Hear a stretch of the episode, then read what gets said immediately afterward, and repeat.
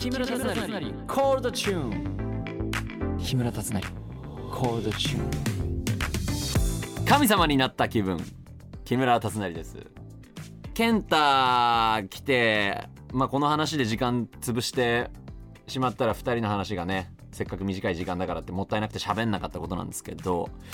いやまああのーまあ私事なんですけど夏休みをいただきまして有意義に過ごしたんですけどもこれがまた本当神みたいなムーブをしまして。まあもちろん最初はもちろん当初は休む予定というかどっかに行こうかなとかいろんなこと考えてたんですけどなんせそのスリルミーの覚えなきゃいけない量が尋常じゃないっていうことでこれどうしようかなって自分で考えてもう最初の5日間ぐらいで全部入れようって自分の心の中に決めて台本入れたんですよ全部。したら残り5日間ぐらいはまあもすることないと。でも1日こう1回復習の時間はまあ取るんですよもちろん。でもそれ終わったらもう1日することないですよ。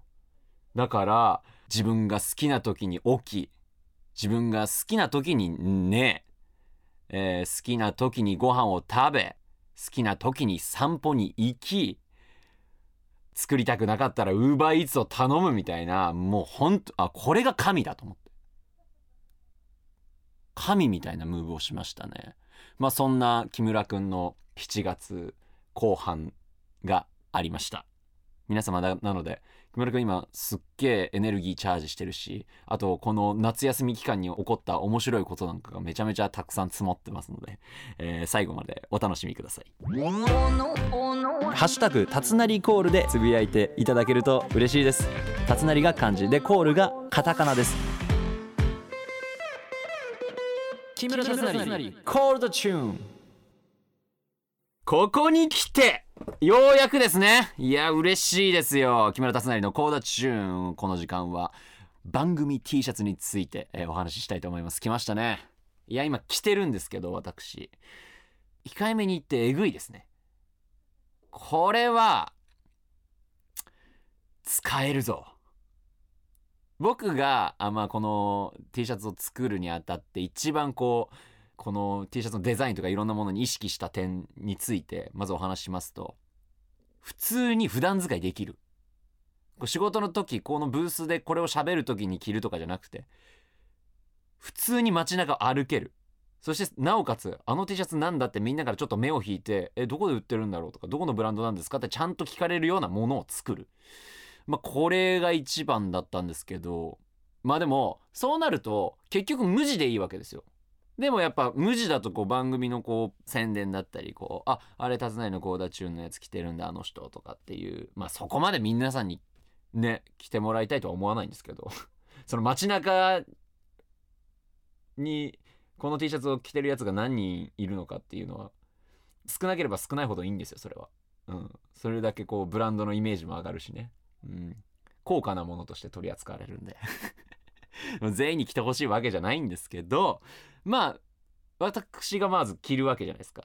それでいてまあね僕のことをちらっと見てかっこいいと思ってくれた方が「えあの T シャツ何着てるんだろう?」ってなった時にこうあいつ自自分のラジオの T シャツ着てんじゃんっていう風な。えでも全然見えない。普通にいい感じですねってなれるようなものを作りたかったっていうのまず一つ。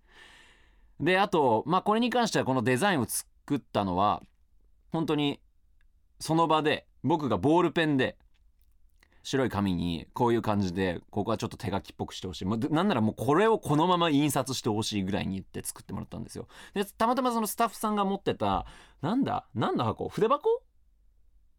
ポーチ？がこうレコードの形のものだったんですね。あコールダチューンってちょっとなんかこうそういうレコードっぽい感じもタイトルに入ってるからあこれこのまま使えんじゃないかなと思ってそれ書きながらこのラジオの名前も入れながらそしてまあ一番ポイントはケイオスマインドデトネーションですね。うん。あのこれ外人の友達に話しても「え何その英語?」って言われて。ケイオス俺は深くは調べてない。ケイオスマインド。まあカオス。ケイオスマインドディトネーション。デトネーションまあ日本語で言うカオスですよね。そうあの時もこのコーダチューンっていうその、まあ、レコードのやつ作ってコーダチューンって入れたらもう終わりだったんだけどなんか足んないなってなってそうじゃん必殺技あったじゃんっつって。なんだっけなんだっけっつってケイオスマインドデトネーションこれ入れたんですよ。いやもういいよこれ本当に。でこのデザインを友達に見せたんですよ。そしたらまあ欲しいが殺到しております。まあこれ買えないんだって。俺はてっきり買えるものだと商売するもんだと思ってたんだけど。今友達にこれをあの渡すさんだを今スタッフさんに話しましたところあのこれは売り物じゃないと。あの番組に頑張ってメールを送るメッセージを送る。それで俺がこれ素晴らしいこれは T シャツをお送りしようっていう形のものらしいのでとても高価なお金に換えられないですね。あのでプライスレスです。でも僕本当に普段使うからあの僕に2枚くらいくれる？僕はいいよね。だってこの このラジオ MC なんだから僕が。僕はいいよね。まあわかんない。俺の気分次第では友達にあげちゃうけどねそのまま。悪い子なんだな木村くんは。ということで、えー先週のオープニングでもお話ししましたがこちらの T シャツを OD プレミアム会員の方限定で抽選で5名様にプレゼント、えー番組メッセージフォームのプレゼントに応募から応募してください、えー締め切りは8月19日土曜日23時59分まで。応募の際には必ず OD プレミアムに加入した時に登録したメールアドレスを記載してくださいね。えもうプレミアムに登録しているよって人でも OK です。当選者の発表は商品の発送をもって返させていただきます。この夏この T シャツとともに楽しもうぜ!ケイオスマインドデトネーション木村達成コールドチューン木村達成コールドチューンハピネスハピネスさんの、えー夏休みについて、えーちょっとお話ししますね。いやー素晴らしい本当神様みたいな日々を過ごしまして。まあなんかこう部屋にいる時間が長くなるとですねやっぱりこう身の回りのもの整理したりとかえなんかここもうこういうのがあった方がいいんじゃないかなっていうなんかこう脳が働いてくるわけですよ。で夜な夜な携帯で調べまして。僕テレビ台がないんですよ家に。あのテレビ直置きなんですよ。そう。でそれはやっぱなんかもういらんもん置きたくなくて家に。で多分テレビ台に収納する場所があったりとかすると物がどんどん増えていくんですよ。それが嫌だったっていうのも一つありますしあと知り合いからこう幸福を呼ぶ気？なんだっけ？ドラゲないじゃなくてなんだっけ？ちょっと調べて。そうドラセナ。あの幸福を呼ぶ木っていうのそのドラセナっていうのをいただいて。で観葉植物なんですけどまあちょっと普通に1メーターぐらいあるのかな？100センチぐらいあって大きいんですよ割と。で多分ここから成長もすると思うし。で僕一番嫌ったのがこれを外に置くと、まあ、要するに小映えとかいろんなものが湧くのが嫌だっていうのとでもまあこう空気が巡ったところに置かないとその土がね根腐れしてきたりとかそのしてくるっていう話を聞いたのでテレビの横に置こうかなと思ったらキツキツなんですよ。それはな、まあ、横がうちそのテレビがあってそのドラセナ置いたら今度レコーダーとかが入んなくなっちゃうんですね。だからあもうこれ絶対必要だと思って中野の島中ホームズさんに行ってですね板2枚とりあえず買いました。板2枚買ってコンクリートブロックみたいなの買ってもうそれ重ねただけです。めちゃめちゃいい感じのおしゃれなやつになってこれなんで最初からやんなかったんだろうと思って。まあ多分自分でデザインとかいろんなこと気にしていいやつ買ったらまあ結構な値段するじゃないですか。それがなんともう6000円ですよ。6000円でテレビ台できるんだよ。こんな幸せなことないよね。まああのこれ DIY って言うんですか？まあでも使ってないよ。ネジとかなんていうの？そうドライバーとかドリルも何も使ってない。ただ置いただけだから。置いただけ。まあ DI ああちなみにはい。スタッフさんに聞きます。DIY って何の略か知ってますか？じゃあそれは言わないでください。はい。知らない。